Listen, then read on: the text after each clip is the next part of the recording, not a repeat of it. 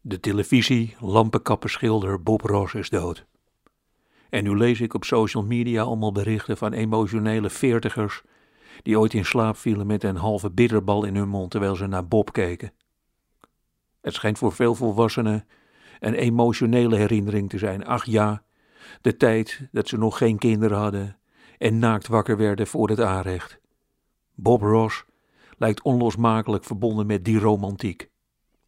Nooit gaat het eens over zijn techniek, over zijn geschilderde watermolentjes naast een boom.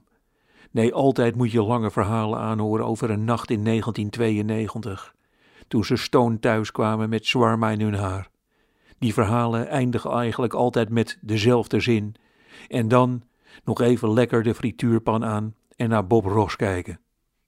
Ik schat dat er alleen al in Amsterdam minimaal 15.000 mensen wakker zijn geworden in een brandend huis. Naar de televisie keken en daar Bob Ross een happy accident zagen schilderen. En daar gaat het namelijk ook steeds over, die happy accidents van Bob Ross. Je zou het ironisch kunnen noemen, dat er zoveel happy accidents naar Bob Ross keken. Mannen die ooit zelf naast een ongebruikt condoom werden verwekt.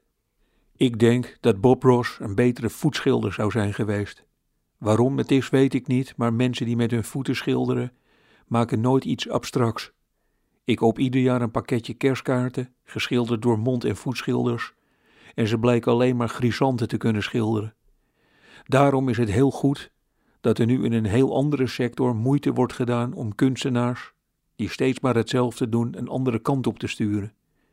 Zanger Gordon, bekend om zijn horloges, heeft een kinderboek geschreven. Dat lijkt zo op het eerste gezicht hetzelfde als een mijnwerker vraagt of hij een leuke schoen wil ontwerpen. Maar als je er goed over nadenkt, is het verfrissend. Natuurlijk is het raar dat er honderden fantastische kinderboekenschrijvers in Nederland worden genegeerd en dat ze een boek over Sinterklaas laten tikken door iemand die twaalf keer per maand vanuit Zuid-Afrika meldt dat hij zo ongelukkig is. Maar je kunt ook zeggen, het had Erika Terpstra kunnen zijn. Dan zou Sinterklaas opeens een Olympische sporter zijn geweest en had het boek een kanjer van een Klaas geheten. Dan toch veel liever Gordon. Ze had het natuurlijk ook aan Anne Vechter kunnen vragen, die ooit het kinderboek Verse Bekken schreef en daarmee het leven van mijn kinderen veranderde.